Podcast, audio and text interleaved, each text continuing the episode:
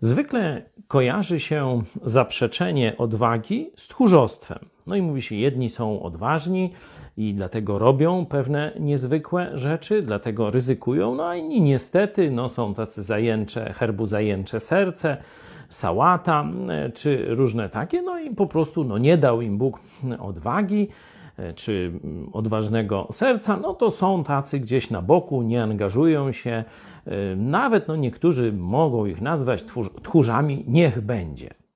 Chciałem Wam pokazać nieco inną perspektywę na brak odwagi, czyli brak robienia czegoś, brak podejmowania ryzyka.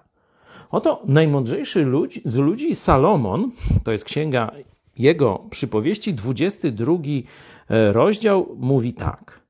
Leniwy mówi, lew jest w podwórzu, mogę być rozszarpany na środku ulicy. Dlatego nie wyjdę z domu, dlatego nie zrobię tego, bo może tam być lew. Zobaczcie, nie ma tu mowy o tchórzostwie. Jest mowa o lenistwie.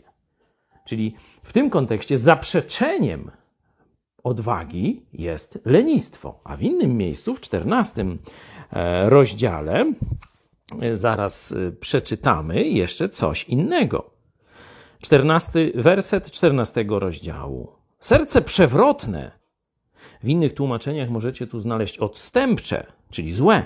Zadawala się swoimi zabiegami, czyli tym, co wymyśla. Nie? Już ma jakiś pomysł, już się w nim widzi, wizualizuje się i praktycznie go nie wykonuje. Zadawala się samym pomysłem. Serce przewrotne zadawala się swoimi zabiegami, serce dobre dopiero swoimi uczynkami.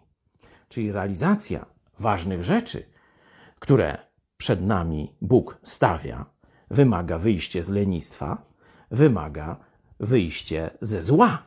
Potrzebujesz dobrego serca i potrzebujesz powiedzenie sobie prawdy. Tego ryzyka chce ode mnie Bóg, dlatego go zrobię.